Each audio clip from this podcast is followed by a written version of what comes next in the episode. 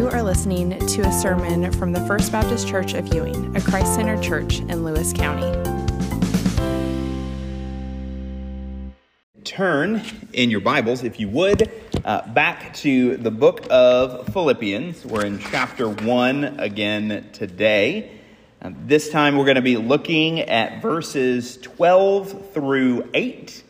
Uh, so turn there if you would, and as you do, uh, let me pray for our time this morning. Father, I am excited to study this passage today because uh, some of the, the t- wonderful truths that are contained uh, in this passage, I'm excited to see what all it has to, to teach us. Um, I do pray, Father, that you would just give everyone in this room just the ability to focus on these truths over the next 30 minutes.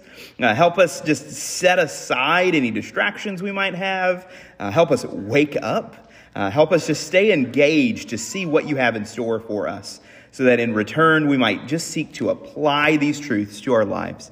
I ask all of this in Christ's holy and precious name. Amen. So, hear from the words of the Lord this morning. Philippians chapter 1, verses 12 through 18. I want you to know, brothers, that what has happened to me has already served to advance the gospel, so that it has become known throughout the whole imperial guard and to all of the rest that my imprisonment is for Christ. And most of the brothers, having become confident in the Lord by my imprisonment, are much more bold to speak the word without fear. Some indeed preach Christ from envy and rivalry, but others from goodwill. The latter do it out of love, knowing that I am put here for the defense of the gospel. The former proclaim Christ out of selfish ambition, not sincerely, but thinking to afflict me in my imprisonment. What then? Only that in every way, whether in pretense or in truth, Christ is proclaimed, and in that I rejoice. This is the word of the Lord. Uh, so, if you have ever read the last uh, chapters of Acts, then you know uh, when Paul was taken as a prisoner to Rome, uh, he and the soldiers that escorted him, uh, they were stranded at sea on their way. And then they were shipwrecked on an island called Malta. While they were there, Paul was even bitten by a poisonous viper. And then somehow, after Paul survived all of those ordeals and he made it to Rome, he was then chained to a Roman guard and placed under house arrest until he could be tried, convicted, and executed. He was literally attached to a soldier uh, b- both day and night, and he would never be a free man again. Yet, despite all of that, Paul was still able to write things like he did in verse 18 of our text today, saying, I rejoice. I just, just let that sink in. Right? Paul's world was literally uh, collapsing around him. And yet, despite all of that, he says, I rejoice. In fact, by my count, uh, the words joy and rejoice are said by Paul 16 different times over the course of the four chapters that make up this little letter. And hearing about Paul's joy in the midst of so much frustration that he faced, uh, it's kind of like finding a flower that is blooming out of a slab of concrete. I mean, if you were walking the streets of a large city and you looked down and coming up out of the cracks of the sidewalk, you saw this daisy growing there, you'd probably stop for a moment and, and stare. Concrete's clearly not the best soil for a flower to take root in. Uh, and, and, if there's people walking all around, you, you may be wondering how in the world that that flower didn't get stepped on and just smashed out of existence. That's how strange Paul's joy really is. All right, he, he's the happiest man in all of Rome, even while on death row. So today we're going to look at this passage to discover the key to Paul's joy in order to see how we might find a deeper sense of joy uh, in our own lives as well.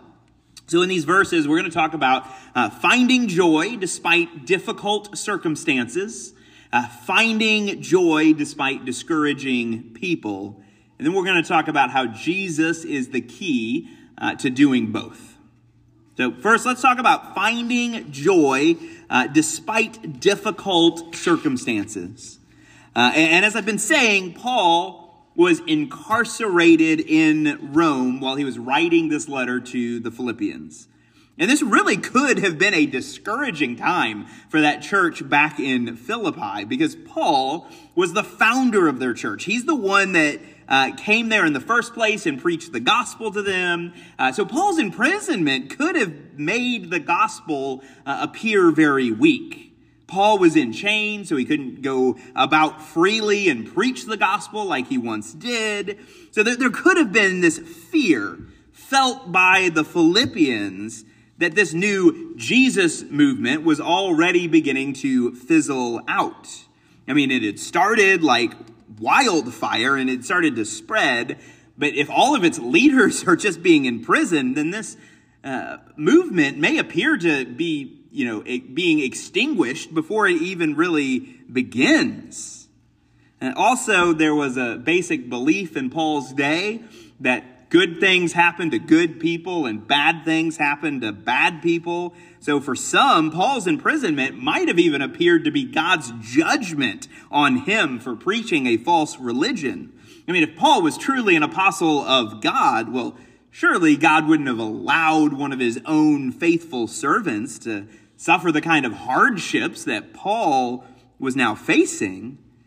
But Paul writes to his readers to assure them that that's not actually the case. It's actually the opposite that is true. This gospel movement isn't getting ready to lose momentum, and, this isn't the Lord's punishment on Paul. It was actually God's plan all along. That's why Paul says in verse 12, I want you to know, brothers, that what has happened to me has really served to advance the gospel. In other words, Paul is saying uh, him being in chains isn't actually hindering the mission of God, it's actually helping it. And it's helping in two ways. It's there to serve both the pagans and the people of God. In other words, it's helping both the unbelievers and the believers alike. Uh, so, first, it's serving to help the pagans of the Roman Empire, particularly the Roman soldiers. That's why Paul says in verse 13 that the gospel has become known throughout the whole imperial guard and to all the rest that my imprisonment is for Christ. So, in the first century, uh, if, when you're a uh, when your prisoner is a Roman citizen like Paul, who is becoming a pretty prominent and influential figure in this growing religious movement, uh, many times uh, prisoners like that they, they would be allowed to just be placed under house arrest rather than being thrown away in a jail cell somewhere, kind of like Paul um, when, when he was in Philippi. So, Paul, this time, he wasn't in a jail cell, he was under house arrest. Uh, but that didn't actually mean that any, uh, you know, any of this was going to be easier on him. Uh, because what they typically did if you were under house arrest, uh, in order to make sure that you couldn't escape, uh, Paul literally would have been chained to a Roman guard 24 7. And there would have been a whole rotation of guards taking shifts, shackling themselves to Paul, making sure that he doesn't get away. But from Paul's perspective, he's not chained to those guards as much as those guards are actually chained to him. All right. Paul literally has a captive audience in which he gets to share the gospel to the, the entirety of the guard's shift. I mean, I can just imagine Paul sitting there, you know, writing letters all day like he did to all the different churches that he started. And I can just imagine him reading some of those letters out loud, uh, maybe even really loud, so the guards uh, can hear it. And I can just imagine him looking over to the guard as he's writing some of these words and just making sure that they are listening. And I'm sure that all of those guarding Paul uh, heard hours and, and hours of conversation that he had with his fellow Christians and missionaries that came to visit him. So much of the, the Roman imperial guards, they, they were being exposed to the gospel in a way that they wouldn't have otherwise if Paul hadn't been imprisoned. And if you really want proof of how successful uh, Paul's new prison ministry was, you can read the very last words of this letter. Uh, Philippians chapter 4, uh, verse 21, we're actually told, uh, Paul says there, that the brothers who are with me greet you, all the saints greet you, especially those of Caesar's household. Now, you should do a double take when you read those last words. You know, the saints or, or the Christians in Caesar's own household send their greetings to that church back in Philippi. Now, obviously, it wasn't Caesar himself or his immediate family that would have been going to hang out with Paul. No, likely what he's talking about is Caesar's soldiers. We're, we're talking about what was the equivalent to Rome's version of the Secret Service. Either those soldiers had become Christians while guarding Paul, or maybe they had heard the gospel through the grapevine from other soldiers who had been guarding Paul. But either way, it's clear that God is using Paul's imprisonment to transform the Roman Empire from the inside out. In a very short time, the gospel has already made its way to the very household of Caesar, the one governing the largest, most powerful empire in the whole world. And seeing that is cause for Paul to rejoice. But Paul's imprisonment isn't only to serving uh, to share the gospel with the pagans, it's also serving to encourage the people of God as well. That's why Paul says in verse 14, the, the, that most of the brothers, having become confident in the Lord by my imprisonment, are much more bold to speak the word without fear. Paul's willingness to face suffering caused other believers to become more confident.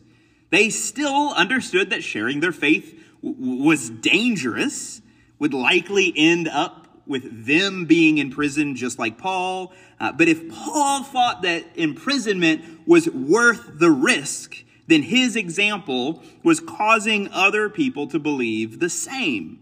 So his boldness while in prison uh, was giving them the boldness that they needed to preach the gospel, even if it risked uh, their own freedom. So Paul's arrest served uh, both to help the unbelievers and the believers alike. Uh, it was an encouragement uh, to both the Roman pagans and to the people of God. Uh, but as we think about that, uh, what should be our takeaway? Well, first, um, I just want to make it clear uh, that I'm not saying that you ought to find joy in those kinds of difficult circumstances uh, in, in, and of themselves. I mean, we all must walk through uh, dark seasons of our lives. So I'm not suggesting that we ought to pretend that those trials themselves are somehow filled with any kind of joy in and of themselves, because they're, they're clearly not. Rather, this passage, what it's teaching you is how we ought to find joy in how God might use those circumstances for your good and for His glory and for the advancement of His gospel. Which, which means that sometimes uh, the kind of joy that we're talking about here might still come with a few tears. You, you may still cry sometimes as you endure through these certain trials. Like when you or a loved one uh, face a medical crisis or a financial crunch or some catastrophe of another kind, you, you may still shed tears in those moments, but you can still simultaneously uh, find a, a sensation of joy as well, knowing that God can use what you're facing to point others to the gospel of Christ. Frustration and happiness are not mutually uh, exclusive feelings. Sometimes sorrow and joy will be mixed and intermingled together. But because of how God can use those uh, tragic experiences, then, then, those circumstances that you face don't need to be filled exclusively with sorrow or, or sadness. There can be a presence of joy uh, within them as well. So you can find joy uh, despite difficult circumstances. Not that your joy comes from those circumstances, uh, but you can have joy in, in seeing how God might use those circumstances to further his kingdom. But the second thing I want to focus on is finding joy despite discouraging people. Because for some of you, it's not the circumstances that you face that are the greatest hindrances to your happiness. You can face trials of, of, many kinds, and you can still somehow have a positive outlook on life. So difficult circumstances may not be your biggest obstacles. For some of you, it's discouraging people. And in verse, uh, verses 15 through 18, Paul describes two kinds of people that he often encountered in his ministry. Verse 15, he says that some indeed preach Christ out of envy and rivalry, while others preach Christ from good will. That they preach out of love, while the former just do it out of selfish ambition. So some people were preaching the gospel with good intentions, while others were preaching it with ill intentions. And to both of those groups, notice what Paul says. To both of those groups, he says, What then? Only that in every way, whether in pretense or in truth, Christ is proclaimed, and in that I rejoice. That's a wonderful perspective to have on ministry. If there had been Facebook or Twitter or any kind of, you know, social media in Paul's day, uh, he would not have spent all day scrolling through those feeds trying to tear others down or just complaining about others' motives. He, he would have simply said, whether in pretense or in truth, Christ is proclaimed and in that I rejoice. Now, I do want to make it clear that that isn't to say that we shouldn't ever call out false teachers. Uh, we should, uh, when people like Joel Osteen or Joyce Myers, T.D. Jakes, Paula White, Kenneth Copeland, Benny Hinn, just to, to name a few, when, when people like that are preaching a gospel message that contradicts the gospel of Jesus, we have a right to call them out for their false teachings because they're leading others astray. But, but that's not what Paul is talking about. He's not talking about those who are teaching false gospels. He's talking about those who are preaching Christ's gospel with false motives.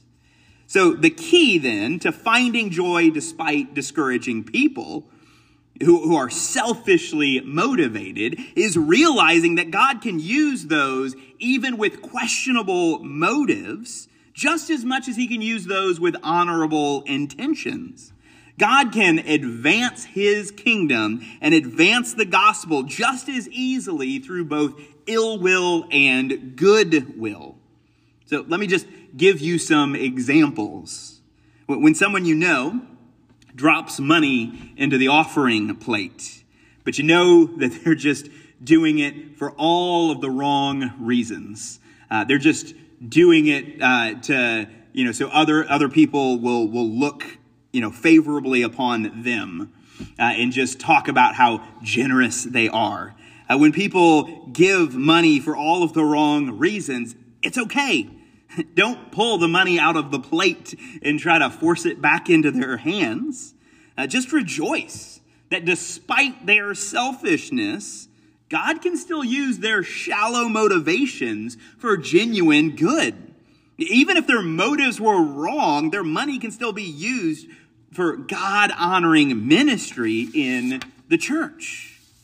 Or let me give you another example. When someone you know is a hypocrite, they don't at all practice what they preach.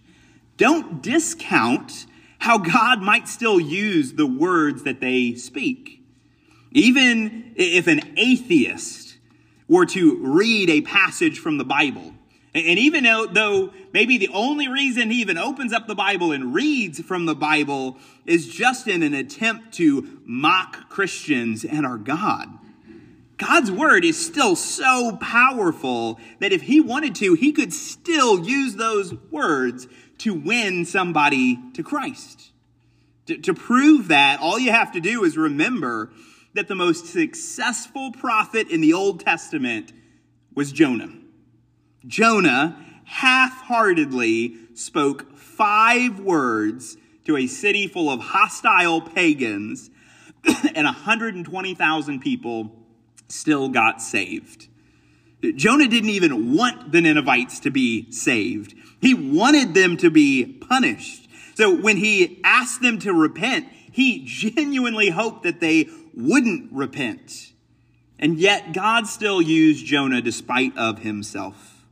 And he brought about a citywide revival in what had been one of the most corrupt and wicked cities on earth.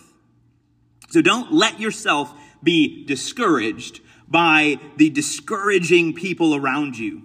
Don't let them steal your joy from you. Don't let your joy be a lost casualty of war. Because God can still use your difficult circumstances to advance the gospel, and He can also use discouraging people to advance the gospel as well.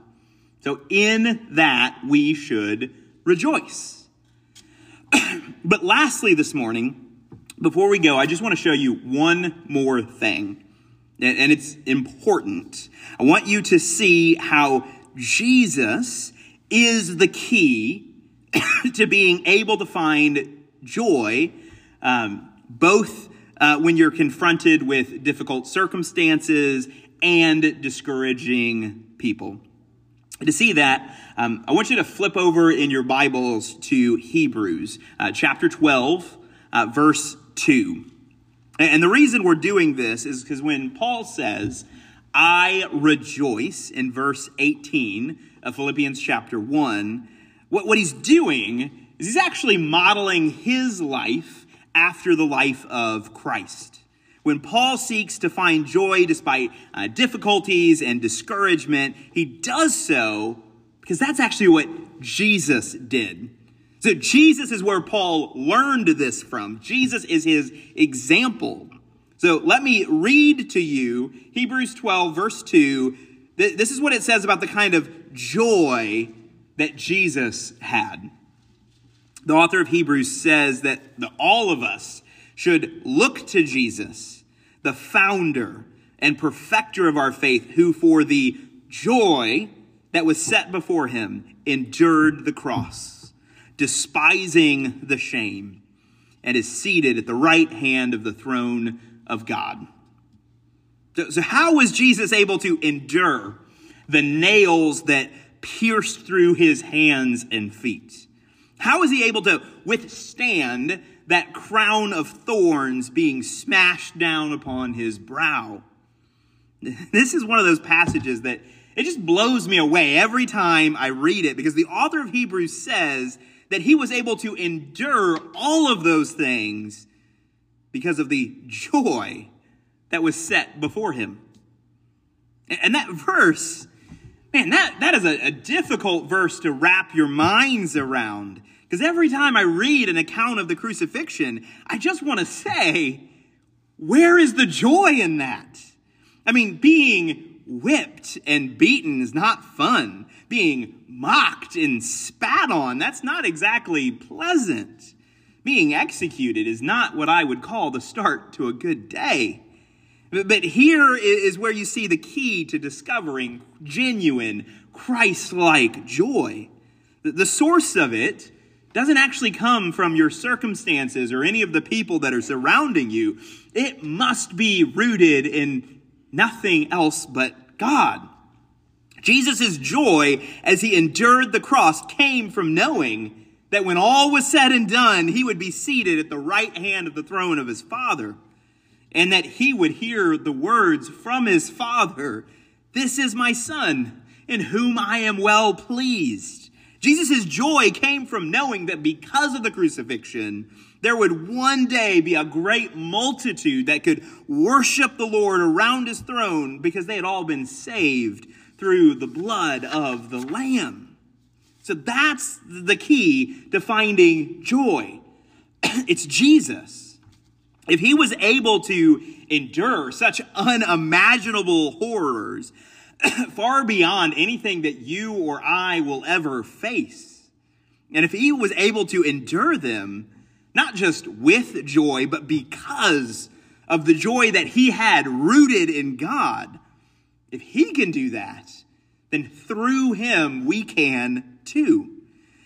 Jesus understood the key to finding joy and so did Paul, and we can find that as well. So when the doctor tells you that the prognosis isn't good, or your a bank bank account is empty and you're not sure how you're going to feed your family, when your car refuses to start again, no, no matter the difficult circumstances, you can still find joy if your joy is rooted in Jesus. When you and your spouse have another fight, you receive another angry call or a text message from a disgruntled family member, or when your coworkers just want to make you pull your hair out, no matter how discouraging the people around you may be, you can still find joy if your joy is rooted in Jesus. And to end uh, this morning, I just want to uh, quote to you uh, some of the lyrics that we sang uh, from a song earlier. I think this will help just put things into perspective. But we sang the song, uh, Come Thou Fount of Every Blessing, beautiful, amazing hymn. And I particularly appreciate the third verse where it says, um, Oh, to grace, how great a debtor daily I'm constrained to be let thy goodness, like a fetter, bind my wandering heart to thee. I know that's not language that we use in our modern setting. You may be asking yourself, you know, what in the world is a fetter? Uh, all a fetter is, is, is just a chain. When we talk about Paul's imprisonment, Paul was fettered to a Roman guard. And he rejoiced because of that, because it meant the guards couldn't escape Paul as he preached the gospel to them. As I said, it wasn't that he was fettered to the guards as much as those guards were fettered to him. I, love just thinking about it from that perspective. But for you and I, God's grace is also like a fetter through the spilled blood of Jesus, our wandering hearts can now be shackled and bound to the Lord if you would just submit your life to Him. And when you look at those unbreakable uh, chains that link you to God, a, a chain that not even death can break, and which no sin could ever separate, and there can be no other response to that than to have joy in the gospel that can restore your relationship with your master and maker. In no circumstances, in no person this side of heaven can keep you from finding and holding on to that joy if that joy is rooted in Jesus. Because he is the one alone that holds the key to that genuine joy. Let me pray. Father, um, I know there are a lot of people in this room right now who, probably came into this sanctuary this morning who, who don't feel uh, an overwhelming sense of joy today. There, there are too many trials and obstacles going on that we're all facing. There are too many discouraging things sometimes to find much that is encouraging in life. But now that we have seen that Jesus is ultimately the key to finding our joy, I pray that each and every one of us would leave this sanctuary holding on to that joy that we can have in Christ. We might not have, have come into this room with it, but I pray that we would leave with it. Because if Jesus was able to face even the horrors of the cross, not just with joy, but because of the joy that was set before him, then, then if we are, uh, if, if our trust and hope is in him, well, surely that, that through him we can endure whatever life uh, throws our way. And we can endure it with joy because of Christ. So I just ask all of this in Christ's holy and precious name. Amen.